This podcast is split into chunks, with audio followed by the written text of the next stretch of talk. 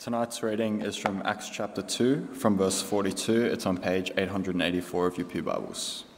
They devoted themselves to the apostles' teaching and to fellowship, to the breaking of bread and to prayer. Everyone was filled with awe at the many wonders and signs performed by the apostles. All the believers were together and had everything in common. They sold property and possessions to give to anyone who had need. Every day they continued to meet together in the temple courts. They broke bread in their homes and ate together with glad and sincere hearts praising God and enjoying the favor of all the people. And the Lord added to their number daily those who were being saved. Friends, it's uh, great to be, uh, let's put this down here. Great to be together on our Vision Sunday. Um, you know, one of the things I like to do is to see what other churches are doing around the place. So I'll often check out churches' vision, purpose statements, uh, what's the thing that drives them, what uh, sent them forward. And I came across this church which said some of these things that I, I think I really connected with and identified with and I think it's something that's on our heart. It goes like this Our church is more than a building, an organisation, a man, or a Sunday. Our church is a group of missionaries, a family of believers, a population of diverse individuals united by a common relationship with Jesus Christ. Then the ministries, services, and programs of our church rely on the body of Christ, individual people working as one for the common goal of glorifying God to serve and sacrifice. Church is not a spectator sport. Like good stewards of the manifold grace of God, we're told to serve one another with whatever gift each of you have received. And then he says, we strive to worship him with every aspect of our lives as we enjoy our city and its culture, as we laugh and eat good food with friends, as we serve each other, our neighbours, and our Lord Jesus. Our church is a group of missionaries. I like that. But where did they get that from? Well, in John chapter 20, we hear these words from Jesus. On the evening of that first day of the week, when the disciples were together with the doors locked for fear of the Jewish leaders, Jesus came and stood among them and said, Peace be with you. After he said this, he showed them his hands and then his side. The disciples were overjoyed when they saw the Lord. Again, Jesus said, Peace be with you. As the Father has sent me, I am sending you. And with that, he breathed on them and he said, Receive the Holy Spirit. You see, the sent one, Jesus, now becomes the sender, commissioning his followers to go as his messengers and representatives, to share his good news, to proclaim the message of the kingdom of God, to let people know that there's a God who loves them deeply and wants a relationship with them. But they would need the power of the Holy Spirit, and we looked at that last week. Remember, we said, take the word praying, relying on the power of the Holy Spirit. And Jesus told them, uh, to look forward to the coming of the Holy Spirit. It's interesting here in this verse because it says, receive the Holy Spirit. Well, the Holy Spirit didn't come till, till Acts chapter 2, right? So it seems to be like an anticipation that uh, look forward to the coming of the Holy Spirit when He comes upon you. And when the Spirit came upon them, they would make disciples of all nations to reveal the glory of God, His salvation. And we, as a church, as Matt has reminded us, our vision is to see lives transformed through Jesus Christ to the glory of God. We're called to go to see men and women meet Christ, be changed by Christ, become Christ followers. And in doing that, we, we talk at this church, especially there are many of you who are visitors or many of you are new to our church, and we talk about the five M's. And the first one is magnification. Let's just explore each of these briefly tonight. Number one, King David writes, I will praise the name of God with a song, I will magnify him with thanksgiving. To magnify means to glorify, to honor, to exalt, to showcase his glory, right? When you magnify him. And King David, as one of the followers of God, wants to magnify him with thanksgiving. So you praise God. We've been doing that in our singing. Uh, Psalm 40 May all who seek thee rejoice and be glad in you. May those who love your salvation always say, The Lord be exalted. So, at the center of your heart and my heart ought to be a desire to say, God needs to be exalted. God is creator, God is redeemer. It's him that we point people to. Not we don't point them to ourselves, we don't point them to our gifts, our talents, uh, whatever we happen to, to have, but we point them to him and his exaltation. Oh, magnify the Lord with me, Psalm 34 says. Let us exalt his name together. The Old Testament saints, the Old Testament believers knew that they should lift God up. But we know that exalting God is more than simply singing. You can sing all of these songs as we've sung tonight and not magnify God. Because God is interested in your heart, God is interested in your life, God is interested in giving yourselves away to God in His service. 1 Corinthians 10, Paul says in verse 31 whether you eat or drink or whatever you do, do it all to the glory of God. When you go to university in a couple of weeks' time, do it to the glory of God and the way in which you treat people or listen uh, to your lecturers. When you're at the football game, do it all to the glory of God. When you hang out with each other afterwards, speak words that bring glory to God and encouragement to your brothers and sisters. You eat, you talk, you go out, whatever you do, you seek His glory. I love what the Apostle Paul says in Philippians 1:20. It is my eager expectation and hope that I shall not, not at all be ashamed, but that with full courage now, as always, Christ will be magnified in my body, whether by life or by death. The context is the Apostle Paul is in prison. He doesn't expect to live maybe for, for too much longer. But he says, I want to magnify God by life or by death. By his life, he wants to preach Christ. He wants to live for Christ. He wants to lift up Christ. So we're still alive. I think still alive, right? And if we're alive, we're saying, God, use my body, use my speech, use my whatever I have, so people would see how glorious you are. But then, even in his death, by life or by death, see, we want to live for the glory of God, but we also want to die for the glory of God. We want to die in such a way as that people think, why are you so confident? Why are you so much at peace? Why is it that you can face your death or your cancer treatment and your final moments and still praise your God? That's what Paul wants to be like. And friends, I remember one fellow when I was uh, uh, encouraging him close to his death. He said, Ange, I get all these visitors who aren't Christians coming to visit me before I die. He says, it's a great opportunity to tell them about Jesus. He said, Have you got any hints? He said, Can you train me and to be a better evangelist in the last few days of my life? That's someone who wants to magnify Christ by life or by death. And in Matthew 6, he says, Our Father in heaven, hallowed be your name. We pray that, honoured, magnified, glorified. Friends, it's about Him, it's not about us. Right at the beginning of our purpose statement, is that we magnify God by then doing a number of things. Even in our use of our gifts and talents, the Apostle Peter writes, If anyone speaks, that's what I'm doing now, he should do it as one speaking the very words of God. If anyone serves, most of you do that, he should do it with the strength God provides, so that in all things God may be praised and glorified through Jesus Christ. To him be the glory and the power forever and ever. Amen. Our primary purpose as a church, in all we do, is to bring glory to God. I love the language of John Piper in his book, one of his books. He says, We waste our lives when we do not pray and think and dream and plan and work toward magnifying God in all spheres of life.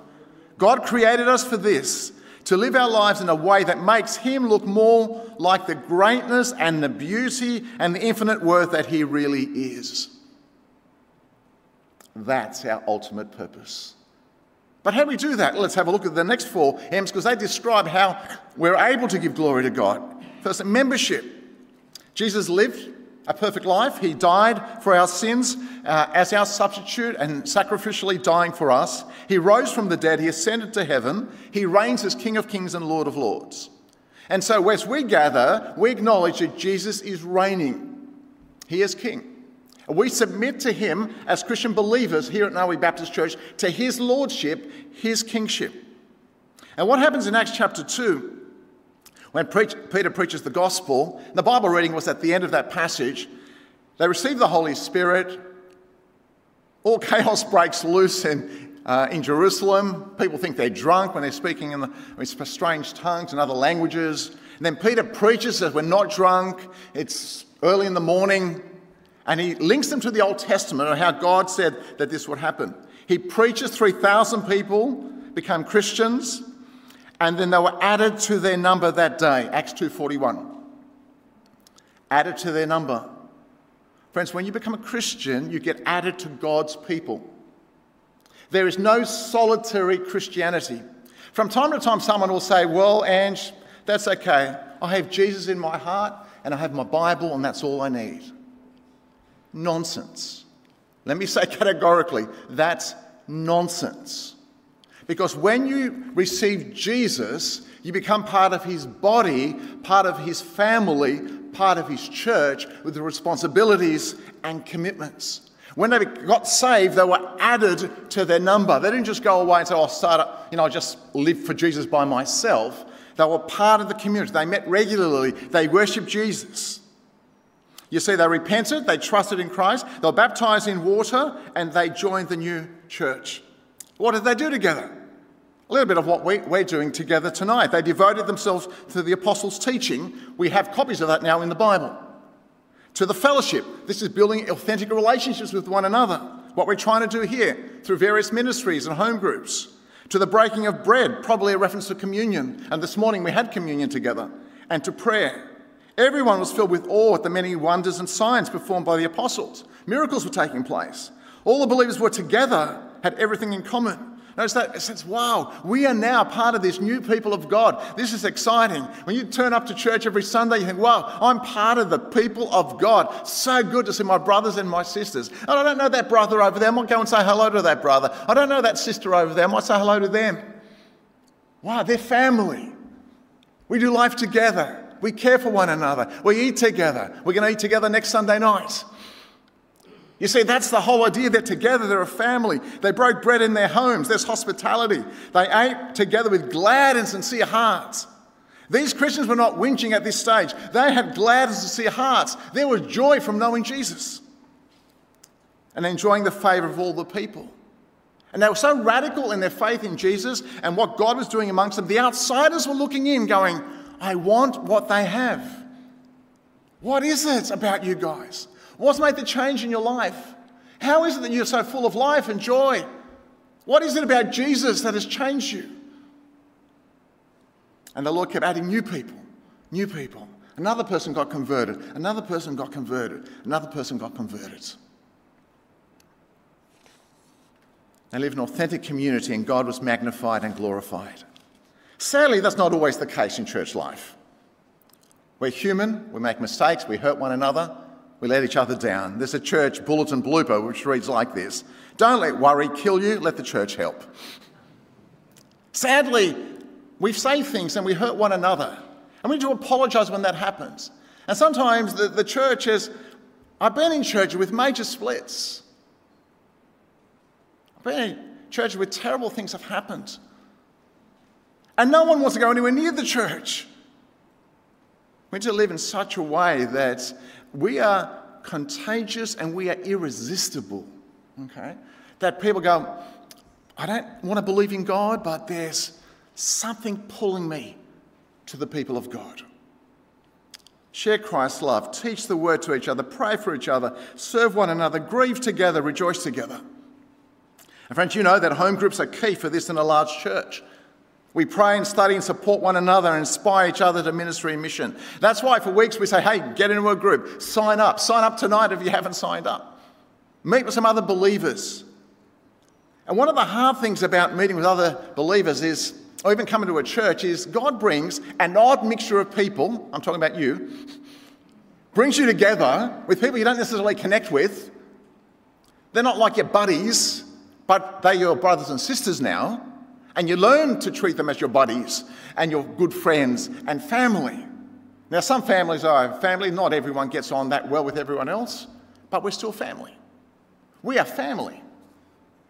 We're the body of Christ with the power of the Spirit of God, with the Word of God in us. Learn to accept each other's differences. Be family together. Over the years, my home group, we've, you know, we've uh, supported each other through the loss of family members, or cooked meals for each other after accidents, or celebrated birthdays together and weddings, and uh, rejoiced when one of our children got baptized and declared their faith in Jesus. We helped each other through financial difficulties. We've been at some of our, our children's weddings. It's doing life together. And uh, give you an idea of how it works and how we think as leadership here at the church, we talk about welcoming and incorporating new people. I'm interested to know if you have come to this church in the last year, can you raise your hand? Hands up? Put them up? Yeah? Have a look around. If you've come in the last month, let's have a look, last month, raise your hand. A couple over there, over there, Yeah, up the back. Okay. There are always new people coming. And people looking for friendship, looking for connection. And we as a church always need to be on, on the lookout. And it works like this in terms of our flow chart, growing pathways. A new person, right? A new person comes to church. You think, well, how did they end up here? You guys can tell us later. How did you end up here rather than another church? Well, it may be a personal relationship with one of the members. You may know someone, maybe a family member brought you, a friend brought you, or someone at uni say, hey, why don't you come with us? If you're looking for a church, why don't you come with us? You may be a Christian, you may not, not be yet a Christian, you're just exploring things. You may come some other way. You may have just walked in because uh, through into a worship service. We click the next one, thanks.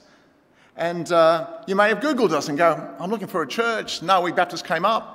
They seem to have a variety of things. I watched their live stream. I thought I'll drop in. A lot of people have done that recently with the live stream. And maybe you just walk past this church, and uh, people said to me a while ago they used to drive past this, past this church all, all the time when they used to take their kids to school. I thought, oh, we'll try this one, drop in. And sometimes uh, through an outreach event or groups, or maybe the parents, we had parents from our playtime ministry, a couple of families started coming. Uh, because they came to playtime. I think when you've got a church there, we'll come to church. Maybe uh, kids through uh, youth ministry or craft groups or computer groups, whatever it happens to be. We've had all of those things happen. Maybe an outreach event for men or women or young adults. And if that happens, we need to welcome these people. Right? So if you're here, we want to make sure that you're loved and cared for and uh, you, are valued. And then we sometimes run newcomers events in hospitality. We, we go to the next one. Great and some morning teas, afternoon tea. Sometimes, oh, often we'll have suppers together, we'll have a meal together, we get to know people, and we describe what's involved. And sometimes people have you over to their homes. You might, young adults will go out for coffee, they go out for dinner, and so on. And then, uh, depending on where you're at with Christ, you may do a, Christianity Explained course, an Alpha course, or Discovering Discipleship course, or maybe you want to do a, a baptism and membership class. But the ultimate goal is, from the new person, is to get them into a home group for maturity. We're trying to move people along a process to ensure they don't just turn up to church and really don't know people, aren't connected, but then are connected to a smaller group of people who can care for them. Now, some people, as you see the arrows there, go straight from, they just turn up and they're Christians. Yeah, I'm just looking for a church. And they sign up to a home group the first day, right? You don't have to go through all of those. Just turn up and you go straight into a home group. That's the case for a lot of people if they've just transferred from another church and they're committed Christians. And then uh, we provide some training and some equipping courses from time to time, ultimately wanting you to be released in a ministry and mission. New person who loves Jesus, magnifies him, growing to maturity in the faith, involved in ministry and mission. And you know, when you're then this new person is now involved in ministry and mission, and I've seen that happen with many of you. You come in, I'm new, slowly you get involved, you start to then become volunteering as a leader. What happens then? You then, when you do ministry and mission, you find the new people, tell them about Jesus, and then the flow chart begins again, you see. And that's what we're seeking to do to have people come to know Christ. And, and the total flow chart there, we have that up there and uh, with arrows everywhere, but you know what we mean. There's strategy. Because if you don't have a strategy, you don't do anything, no one does anything, right? In our minds, how do we help someone go from a, a new person, maybe who doesn't even know Jesus at all, become a committed follower of Christ? and that is part of our strategy here at Narwee Baptist. And then maturity, we talked about getting into home groups. It is our desire to proclaim Him, as Paul says, admonishing and teaching everyone with all wisdom, so that we may present everyone perfect. That means complete, mature in Christ. To this end, Paul says, I labour, struggling with all his energy, which so powerfully works in me. We want men and women to go deep in God to really know God, to love Him, to know His Word, to be molded by the Word of God, not to be molded by the world, but be transformed by God's Word and God's truth. So we preach the Word, you study the Bible in home groups, you read it one on, uh, by yourself, maybe you meet with someone one on one, maybe you do a Bible college course, maybe you go to a, to a conference at a women's convention or men's convention or something else like that. You read good Christian books and we'll suggest some things because we want you to go deep in God. Friends, at Narwee Baptist, we believe that the Holy Scriptures are able to make us wise for salvation through faith in Jesus Christ, 2 Timothy 3.15. That's why we'll open it. And all Scripture is God-breathed and is useful for, as well as salvation, useful for teaching the truth, Rebuking, that means point, uh, pulling you up when you're going against God's word and his truth. And then tra- correcting you, showing you the right way to go. And training you in righteousness so that you may be thoroughly, thoroughly equipped for every good work. And then, fourthly, if you're becoming mature in Christ and you're loving Jesus, you can't help yourself, but you want to serve. And each of us has, the Bible says, at least, and probably a lot more than one, at least one spiritual gift to use for, for the glory of God. Now, to each one, the manifestation of the Spirit is given for the common good. We're given gifts to use to grow the church. Let me give some examples, and you'll have your own. Evangelizing, discipling, and baptizing a new believer. Some of you have done that. Uh, the joy of seeing children or youth trust in Jesus through our kids and youth programs and SRE. Not only using your gifts, but you get joy out of that, don't you? When you see someone come to faith. We've had baptisms for our young people up here. Their youth leaders have invested time, prayers, energy. And to see them say, I love Jesus now. And I thank my youth leaders.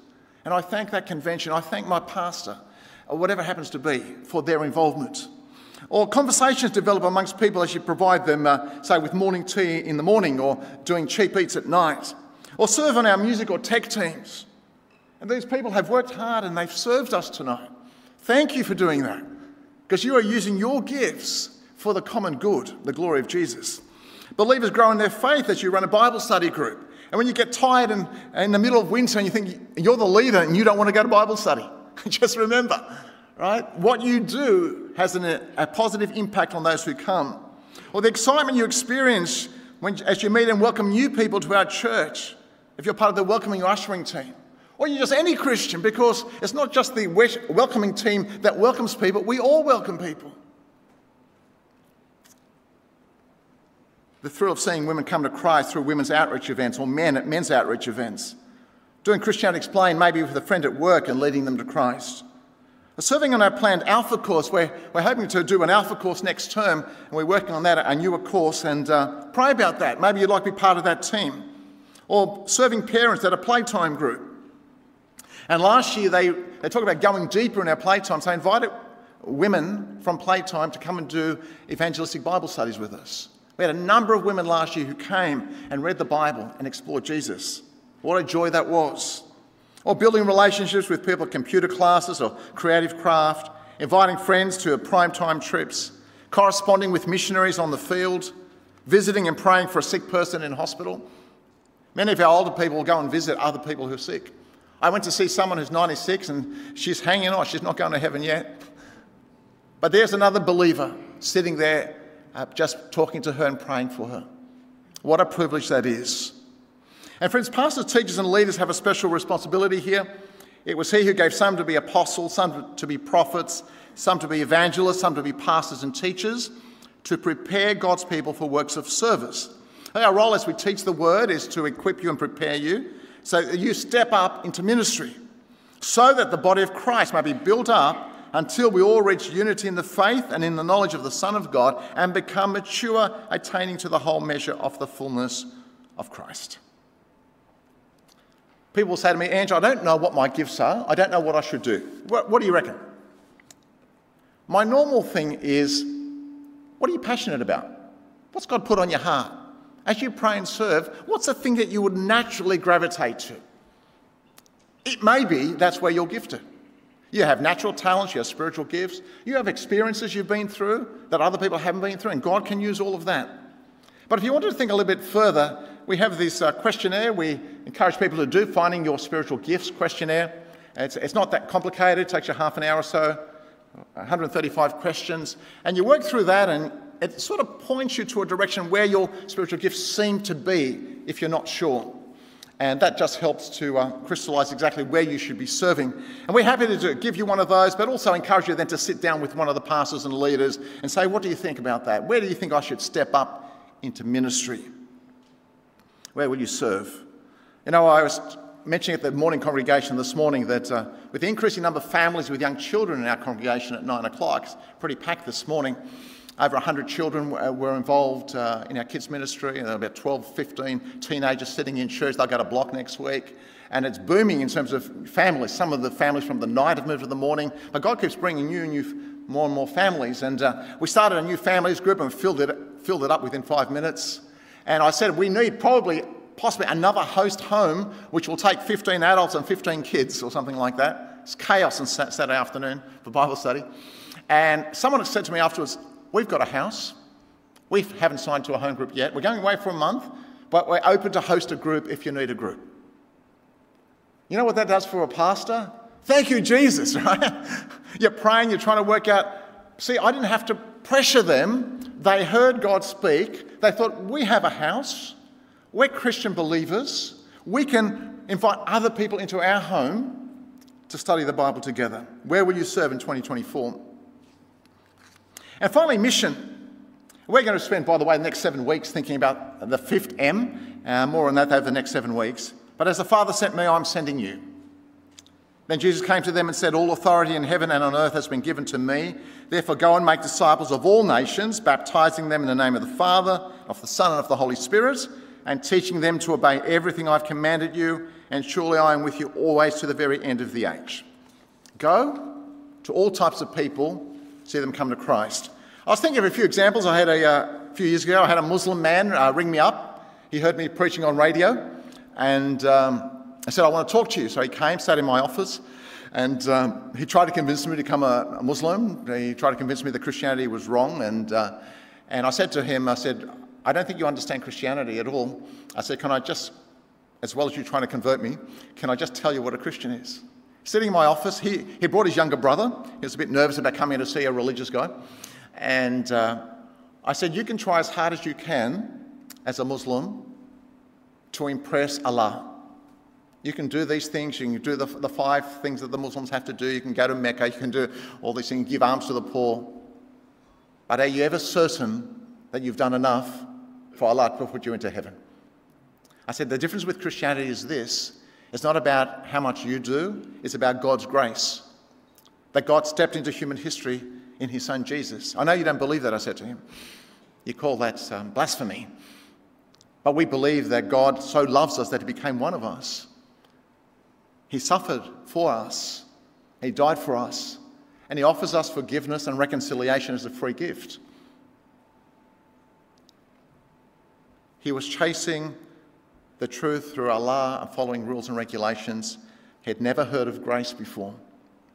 Or a few years ago, a local member of parliament came to visit me, just when we, society was discussing same sex marriage and what's the Christian position, and said, Ange, can I come and see you, federal member of parliament? Sat in my office. I said, Yeah, happy to talk to you. He said, Can you tell me, like, I have to make a decision. So he came to the pastors to say, I've got to make a decision in government.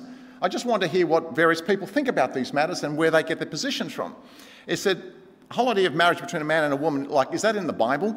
This guy, he told me he grew up in a Catholic church, and he had to ask me that question. It's a little bit concerning. Clearly, he didn't go to church very often. And uh, I was able to show him from the Bible how God has created as male and female, marriage between a man and a woman, and, and so on. But God loves everyone, and everyone is welcome into, into the family, and so on.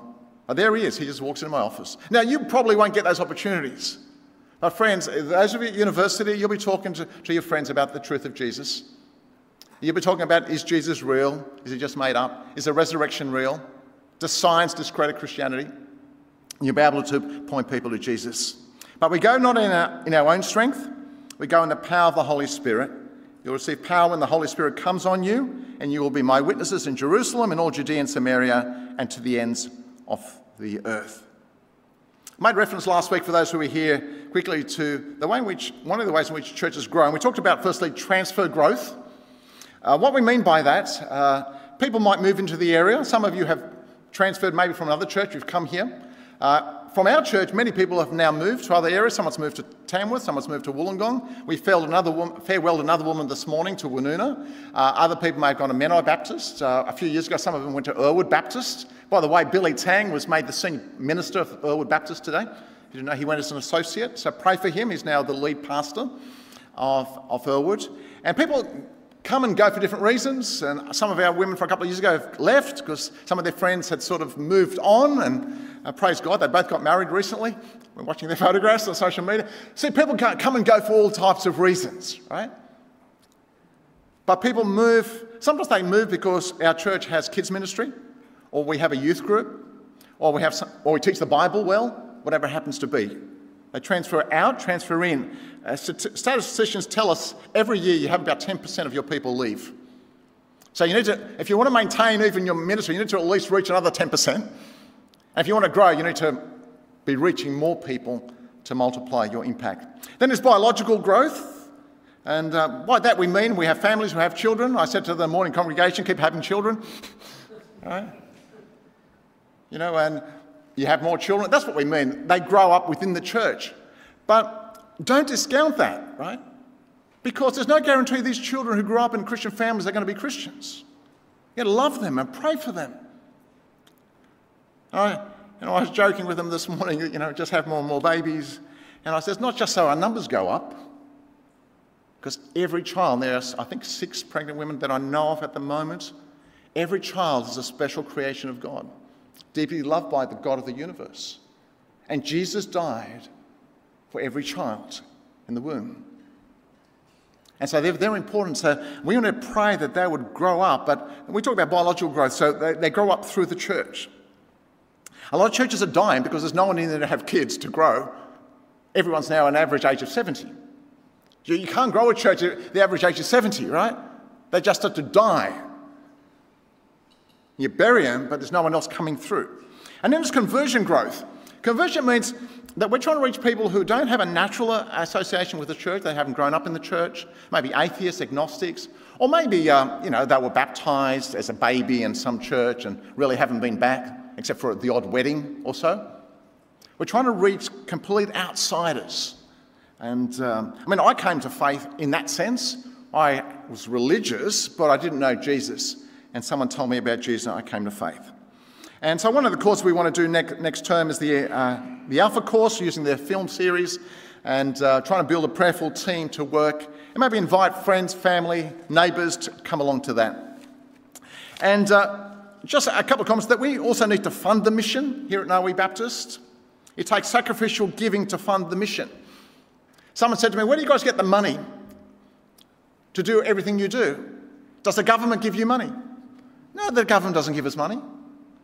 And if you're new here, you don't know how it works. All the money that we raise to do all the mission, to pay the salaries of the staff, to support our missionaries, to pay back our loans, to do these building pro- projects, to pay the electricity bills, uh, to fund local ministries, to pay insurances, to maintain our two manses, uh, and to give to the Baptist Association to help it in its work, it all comes from members of the church.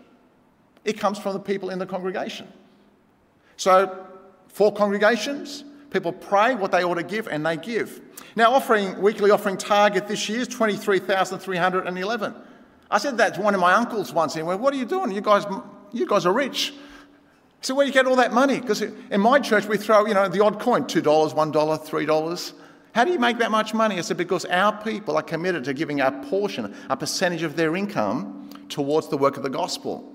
For some of us, it's 10% some give 5% or something else. You work out how much you're going to give to God's work. And this year's a 6.5% increase on last year.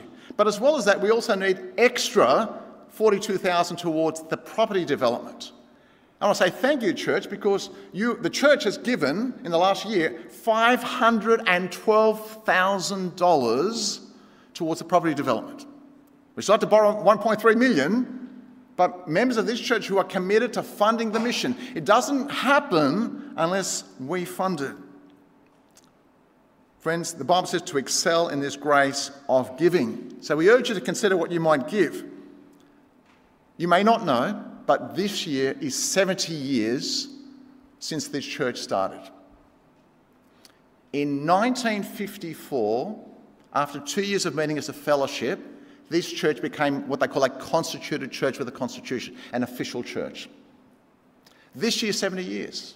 For 70 years, men and women have come, followed Jesus, sent missionaries out, uh, preached the gospel, reach out into the schools and into the universities to bring glory to Jesus. And let me say, at this moment, on February the 4th, 2024, we are in a position to say we're going to continue that ministry. We're going to continue living for the glory of Jesus. We're going to continue praying, serving, giving that God would be glorified. What a great privilege that is. We follow in the footsteps of others.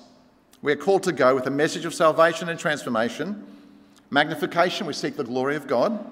Membership, we want to engage in authentic community.